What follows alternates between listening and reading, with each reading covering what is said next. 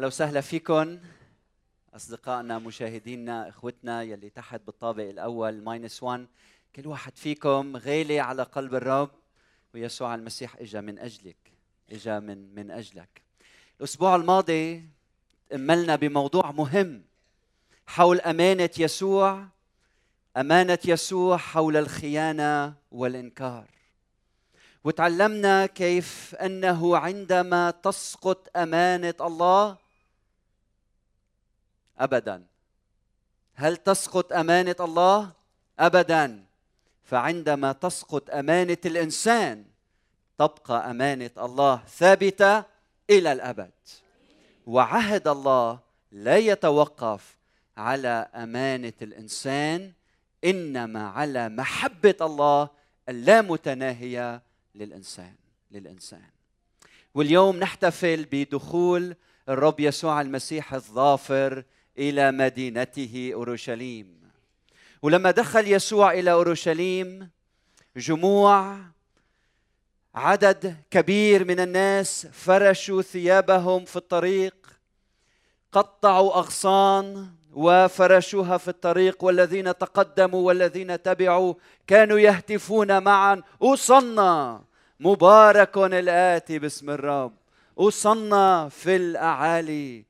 اوشعنا خلص يا رب خلصنا أيها السيد. وهذا ما سنقوم به من بعد نهاية الخدمة مباشرة. سنخرج سنخرج إلى الملا ونعلن يسوع المسيح ملك وسيد على الكل.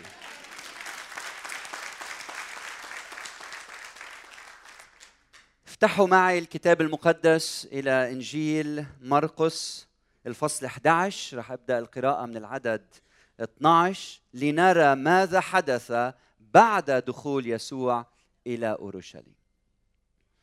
مرقس الفصل 11 والعدد 12 لنرى ماذا حدث بعد دخول يسوع المسيح إلى أورشليم. والأسابيع الماضية تعلمنا مع بعض ونحن وعم ناخذ هالمحطات الخمس حول درب يسوع درب الصليب نحو القيامة كيف إنه البشير مرقس بياخذ رواية بتتذكروا وبيشطرها إلى قسمين ويضع رواية أخرى حقيقة أخرى في الوسط تكون المفتاح اللاهوتي لفهم قصد الرب من ما دون البشير مرقس.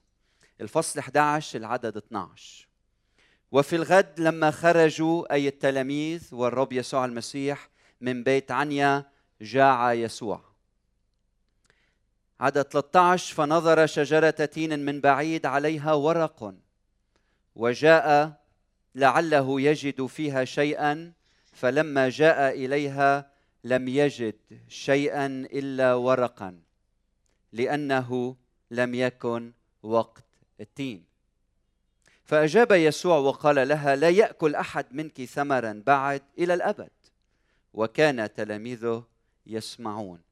انتبهتوا ما كان موسم التين والمسيح حكم عليها. وهلأ منروح إلى العدد عشرين. وفي الصباح إذ كانوا مجتازين رأوا التين قد يبست من الأصول. فتذكر بطرس وقال له يا سيد انظر التين التي لعنتها قد يبست. فأجاب يسوع وقال لهم ليكن لكم إيمان بالله. وهلا بنجي للعدد 15 الرواية التي في الوسط. تقول وجاءوا إلى أورشليم ولما دخل يسوع الهيكل ابتدأ انتبهوا يخرج الذين كانوا يبيعون ويشترون في الهيكل وقلب موائد الصيارفة وكراسي باعة الحمام ولم يدع أحد يجتاز الهيكل بمتاع وكان يعلم قائلا لهم أليس مكتوب؟ بيتي بيت الصلاة يدعى لجميع الأمم وأنتم جعلتموه مغارة لصوص. وسمع الكتبه ورؤساء الكهنة فطلبوا كيف يهلكونه لأنهم خافوه. إذ بهت الجميع كله كله من تعليمه ولما صار المساء خرج إلى خارج المدينة. موضوعي بهذا الصباح الهيكل بين التينة ويبوستها أو جفافها. الهيكل بين التينة ويبوستها. ماذا حدث؟ انتبهوا من بعد ما دخل يسوع هالدخول الظافر إلى مدينة أورشليم. ماذا حدث؟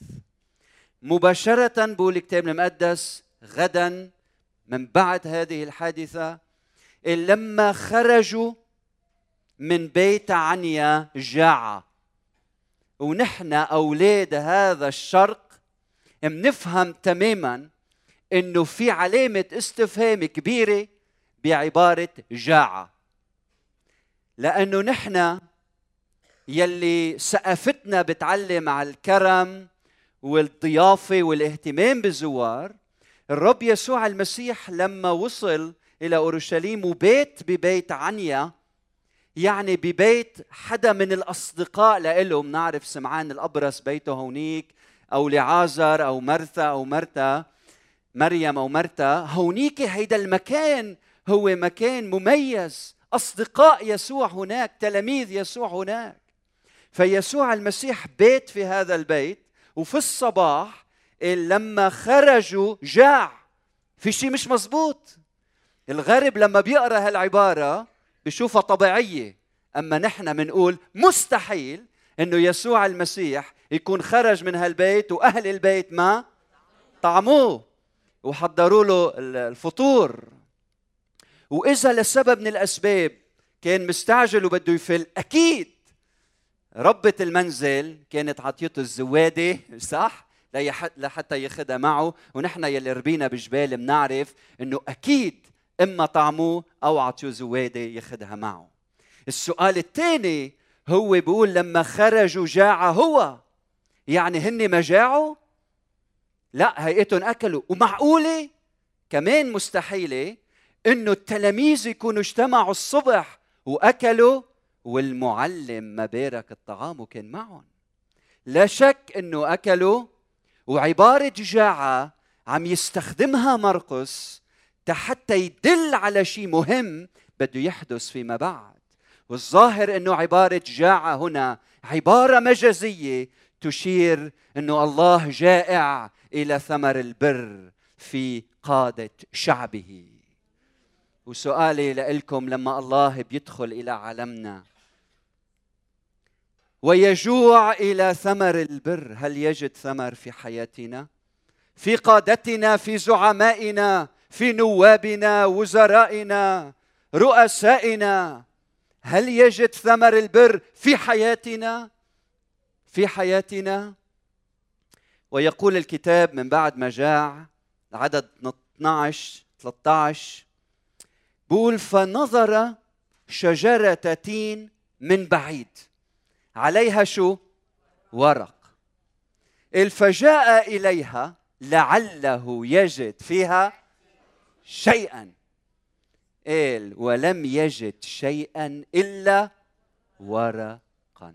ورقا.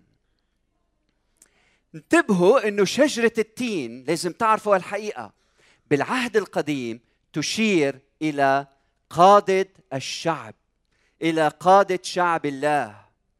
والتأكيد على هذا الشيء إذا بتفتحوا معي هوشع الفصل التاسع والعدد العاشر القسم الثاني منه بقول رأيت أباءكم كباكورة على تينة في أولها.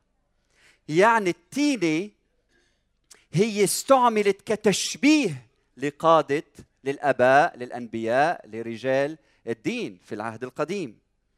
بعدين في إرمية 8 13 يقول نزعا أنزعهم يقول الرب.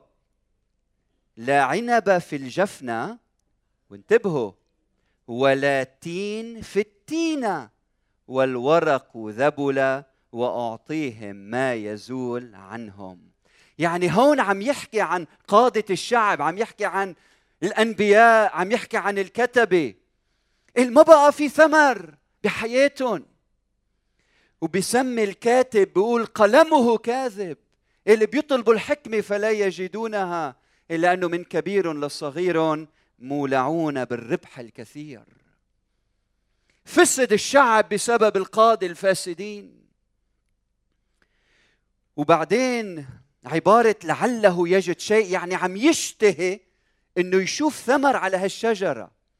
ولأنه مثل ما علمناكم الأسبوع الماضي واللي قبله هالمدرسة المرقسية البشير مرقس كيف كل ما يكتب عم بيدلنا على العهد القديم ويلي القارئ الحكيم بيقدر يعرف إشارات إلى العهد القديم.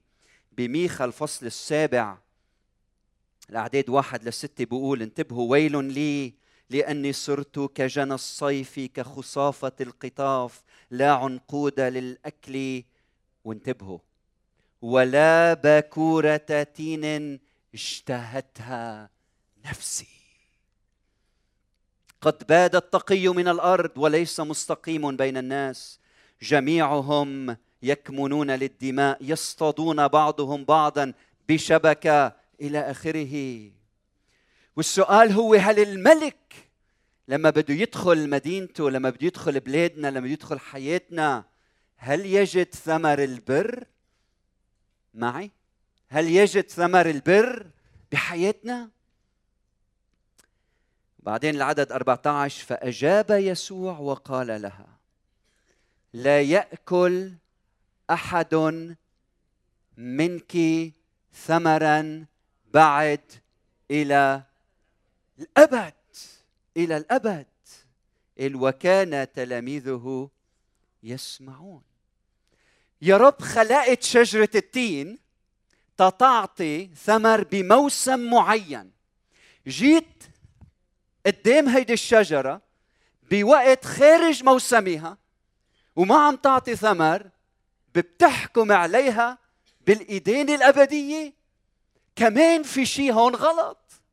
أكيد مرقس عم بيقلنا انتبهوا اطلعوا مش بس على الشجرة طلعوا ما وراء الشجرة. اطلعوا إلى ماذا ترمز الشجرة. شوفوا المعنى العميق العميق من المعجزة. لأنه نحن بنعرف الرب يسوع المسيح قديش لطيف ومحب وكريم. لما عمل هذا الفعل عم بيقول لنا طلعوا إلى العمق طلعوا إلى العمق. في شيء عم يحدث بالتاريخ مهم جدا. لازم كلكم تعرفوه. ما هو هذا الشيء الأعمق؟ ثم يقول لا يأكل منك أحد بعد إلى الأبد. ها؟ ما عم بقول إنه هيدي الشجرة هالموسم ما رح تعطي تين بس موسم الجاي رح تعطي. ولا عم بيقول هلأ ما عم تعطي بعد 2000 سنة بال 2018 بدها ترجع تنمى هيدي شجرة التين وترجع تعطي ثمر. عم بيقول إلى الأبد حكم نهائي نهائي إلى الأبد.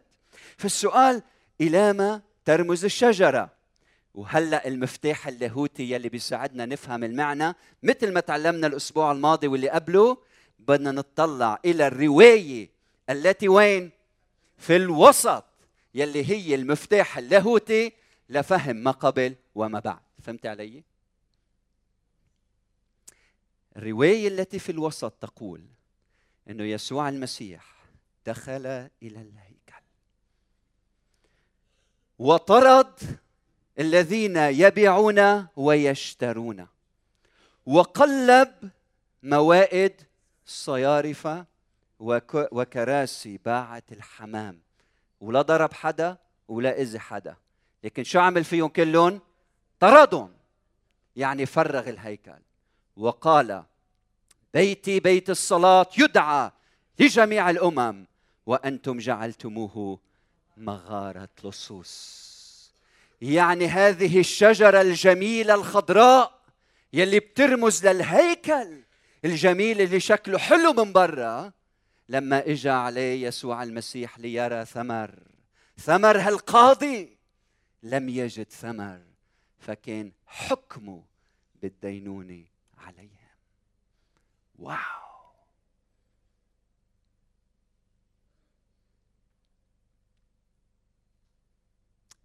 عندما نحول هيكل هيكل الله إلى مغارة لصوص ماذا يحدث؟ عندما يتوقع الله منا ثمر في حياتنا ولا نعطي ثمر ماذا يحدث؟ ثلاث سنوات عم بيطول باله عم بيطول باله عم بيطول باله انكوش حول هالشجرة مرة واثنين وثلاثة. وبعدين هيدا الملك يلي داخل إلى مدي مدينته. والكتبة والفريسيين كثير بيفهموا ها؟ فهموا تماما من هيك بيقول الكتاب. هنا وطلبوا كيف يهلكونه؟ لأنهم خافوه. لأن عرفوا من هو؟ لأنه اللي واقف الآن في الوسط هو المارد يسوع المسيح هو الهيكل الحقيقي غير المصنوع بالأيادي حتى يحكم على هذا الهيكل المصنوع بأيادي. هلا اللي الواقف بالوسط انتبهوا هو الكرمة الحقيقية التي تثمر لله. يلي واقف هنا هو الخبز النازل من السماء الذي يشبع الملايين. الذي واقف هنا هو الطريق والحق والحياة. هو رب الحياة والقيامة. هو نفسنا وحياتنا. هو البداية والنهاية. هو الألف والياء. هو كل شيء. في حياتنا يسوع الملك يريد قلبك. هل تعطي قلبك في هذا الصباح ليسوع المسيح يلي بيستحق الحياة كلها؟ تعطي قلبك له. دخول يسوع المسيح الملك يدعونا أن نراجع حساباتنا نفحص قلوبنا. يريد خلاصنا. يريدنا أن نثمر له. وهلأ يأتي وقت التطبيق. السؤال الأول. هل هيدا العالم يلي عم نعيشه عايشين فيه هيدا العالم؟ يلي روح الله عم بترف في كل مكان. هل نحول مغارة لصوص؟ هل منعتني بهيدا الكون؟ لأنه كونه هو اللي خلقه؟ السؤال الثاني هيدا الوطن يلي عم نعيش فيه إن كنت غريب في هالوطن أو عم بحكي عن وطنك من أينما أتيت أو إذا كنت ابن هالبلد. هل منحول وطننا هذا مغارة لصوص؟ البر يرفع شأن الأمة. البر يرفع شأن الأمة. وعار شعوب الخطية. يعني إذا القادة بيناتنا عم يثمروا لله أثمار بر نرفع هامة هذا الوطن.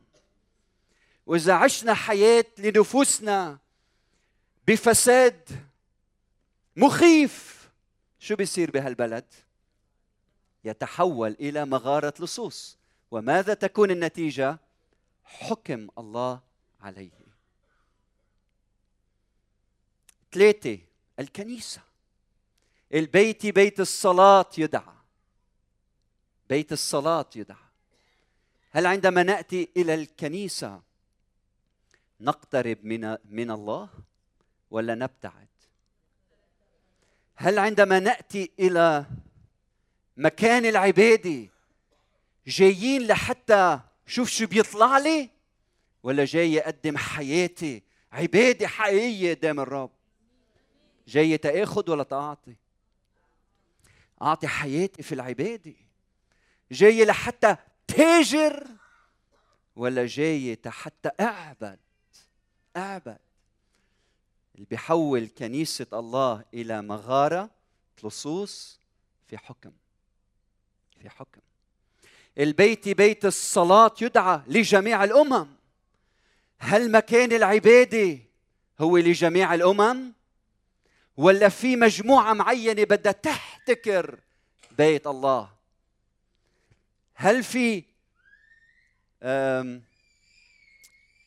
رجال مثلا بدهم يحتكروا الخدمة أو نساء أو كبار بدهم يحتكروا الخدمة ويمنعوها عن الأولاد.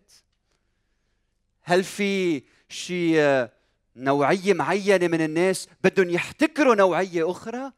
بيتي بيت الصلاة يدعى لجميع الأمم.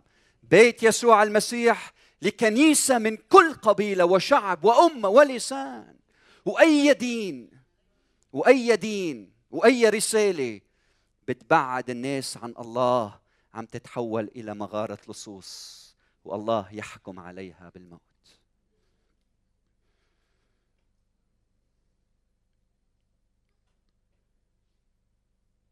انتبه إنه أنت الهيكل الله ما اجى دينه الهيكل الله ما اجى يعلن دماره إلا من بعد ما القاضي هن دمروه. أوكي؟ يعني لما اجى حكم على الهيكل كان سبقوا هن شو عملوا فيه؟ حولوه لمغارة لصوص. يعني اجى إلهنا صادق على ما قاموا به. إذا أنت بعائلتك العيلة أنت بتفككها ولأنه ولأنه ولأنه بتيجي المحكمة بتصادق على الطلاق. هي ما بتطلقك. بتعرف مين بيطلق بيعم يخلق الطلاق؟ أنت. نحن بالبيت المنطلق وبعدين بتيجي المحكمة بتصادق على هالأمر. اوعى تفكروا الله بيبعت حدا على الجحيم. انت بتبعت نفسك على الجحيم. لما كل يوم تعيش الجحيم بعيد عن رب الحياة ولما إلهنا بكل الوسائل والطرق. بدق على باب قلبك مرة واثنين وعشرة وخمسين ومية ومئتين وألف وألفين وكل يوم وكل يوم وكل يوم وكل يوم. رب الحياة عم بدق على باب قلبك. وأنت عم بتقول له حل عني واتركني وما بدي إياك وما بدي إياك وما بدي رب الحياة. بتعرف شو بيصير لما بتموت؟ بتروح على مكان مكتوب فوق منه رب الحياة غير موجود. كما طلبت. هيدا الجحيم. غياب الله. المحب الله الغفور. فمش أنا بروح مش أنا مش الله بيجي بيقول يا الله الله اخذني على الجحيم. ابدا ابدا. الله بده خلاصك الله بحبك. الله اجى مات من أجلك. إلهنا بيتعامل معك بمليون طريقة وبهيدا الصباح عم يحكي معك. وعم يحكي معك. تعال عنده تعال إلى رب الحياة. تعال عند هالملك. توجه سيد ورب على حياتك. قبل ما يفوت الأوان. بيت الرب. هالمكان العبادة هو للجيل الجديد أيضا؟ فكركم الله اللي بيحول كنيسة متحف؟ أبدا. القاضي اللي بيحول الكنيسة إلى متحف. سلوكنا أدائنا عدم رؤيتنا بتحول الكنيسة لمتحف لكن الله يريد إنه كنيسته تنتشر في كل مكان. فالأمر بيتوقف على مين؟ علينا. علينا. علينا نحن. مصير الكنيسة بيتوقف علينا. قديش عنا انخراط بالمجتمع. شوف بعض المؤمنين كيف بينعزل عن غيره وعن المجتمع اللي حول منه. بيحكم على حاله قبل ما حدا يحكم عليه. إذا كنيستنا اليوم ما عندها تأثير في المجتمع شو سبب وجودها؟ مش اذهبوا إلى العالم أجمع واكرزوا بالإنجيل الخليقة كلها؟ صحيح؟ تأثيرنا في المجتمع. نحن اللي بنقرر قديش بدنا يكون عندنا تأثير على المجتمع. على الصعيد العائلي. نحكي شوي على الصعيد العائلي. العيلة يلي الله صممها. بتعرفوا أول مؤسسة على الأرض هي العيلة. هل منحول العيلة إلى مغارة لصوص؟ شو رأيكم؟ إذا بتتزوج الرجل اللي ما بيعرف يسوع المسيح بحياته في نتائج. إذا بتتزوج امرأة أنانية بتحب ذاتها ما بدها المسيح بحياتها في نتائج. في كلفة بدنا ندفعها إذا أنت مزوج وعايش ببيت وما عم تعرف تحب وتنحب وتغفر ويغفر لك وتتواصل بشكل جيد وفعال وتشجع وتتشجع بيتحول بيتك إلى مغارة. شو أنت اللي بتقرر شو بتعمل بعائلتك مش ربنا. انت اللي بتقرر انت اللي بتقرر. في مثل إنجليزي بيقول اللي العشب أخضر. وين؟ في البس في في العشب أو المرج المرج أخضر في المكان في المك في المكان المقابل عني البعيد عني. على طول المرج نيالهم. يا ريت أنا بقدر اكون مثل هالمزوجين. يا ريت أنا اولادي مثل هالولاد. ها يا ريت أنا مثل الآخر. وريك وارن بكتاب من كتبه بقول العشب أخضر في المكان يلي بتسقيه وبتعتني فيه. صح. مش هونيك العشب أخضر. العشب الأخضر هنا. إذا بعتني فيه وبسقيه يعني إذا بتعامل زوجتك كملكة بيخضر العشب وإذا بتعاملي زوجك كملك بيخضر العشب بيتوقف علي أنا كيف بدي أتصرف كيف بدي أتجاوب مع من حولي. على صعيد تربية الأولاد. إذا اتخذت القرارات الصحيحة في تربية أولادك ما بيتحول بيتك لمغارة لصوص ابدا. لأنه إذا قدرت تجمع ما بين الحب والتعبير عنه والمحبة غير المشروطة مع ضوابط وقيم وتوجيه ها اثنيناتهم مع بعضهم قدرت تجمع بين هالاثنين بتعيش بأجمل علاقة مع أولادك.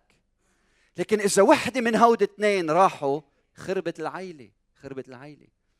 فنحن إما هون إما هون. إما قشاط وخبيط وضرب وما في محبة. إما نحن المؤمنين شاطرين فيها هيدي الثانية محبة لا متناهية من دون ضوابط. شوكولا تكرم على تكرم عينك آيس كريم مثل ما بدك. هيدي مثل ما بدك ساعة اللي بدك نام. بيصير الولد هو عم بيسير البيت والمنزل بيتحول البيت لجحيم. فأرجوك أيها الرجل أيتها الامراه حط ضوابط مع غنى من محبة ومن عطف ومن تضحية ومن عطاء ومن تعبير عن حبك شوف كيف بتعيش حياة سعيدة في العائلة. قري كتب عن هالمواضيع احضر سيمينارات اسال مرشدين خذ قرارات صحيحة في تربية أولادك. ما بيتحول بيتك إلى مغارة لصوص. وأخيرا على الصعيد الشخصي بدي أسألك اليوم هل تحول جسدك الذي هو مكان سكن الله وإليه نأتي وعنده نصنع منزلا منزل الله جسدك. هل تحول إلى مغارة لصوص؟ هيدي اليد يلي بتفتح وبتسكر. إذا دايما عم تعمل هيك عم تاخد عم تاخد عم بتحولها مغارة لصوص. اليد للعطاء اليد للعطاء اليد للكرم اليد للعطاء. العين يلي الله أعطاك إياها لحتى ما توقع لحتى تتأمل وتشوف جمال الله وجمال الخالق.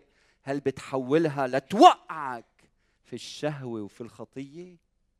القدم يلي هي عطية من الله هل بتستخدمها لتروح إلى أماكن غير مقدسة وتعمل أمور غير مقدسة؟ ولا بتستخدمها لخدمة الرب وزيارة المحتاج والوقوف بجانب المتألم. فأنت بتقرر شو بتعمل؟ بجسدك هذا بجسدك هذا.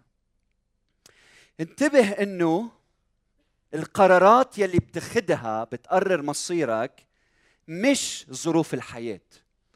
إحنا عايشين بعالم عندنا مفهوم خاطئ يلي هو هالمفاهيم الموروثة إنه كل شيء مكتوب. مكتوب إنه بدي أعيش فقير مكتوب بدي أعيش معتر مكتوب بده يصير في هيك مكتوب بدي طلق مكتوب ما بده يصير معي هيك مكتوب مكتوب مكتوب مكتوب مكتوب. وهيدا أبعد شيء عن الحقيقة الكتابية. لأنه الله قال إنه هو بيصنع التاريخ يده بيدك معا تصنعان التاريخ. معا.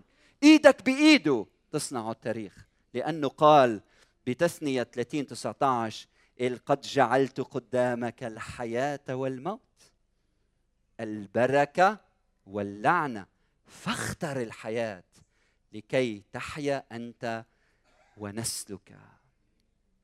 بتقضي كل وقتك على الفيسبوك عم بتضيع وقتك مش عم تعمل شيء قاعد عم بتفقي بزر بتحصد الجهل والغباء صح؟ بتهمل اولادك بتحصد أولاد ما بيعرفوا ربنا. بتهمل زوجتك بتحصد مرة بتنق وبتعن متذمرة لأنه ما عم بتحس بحبك ودفئك.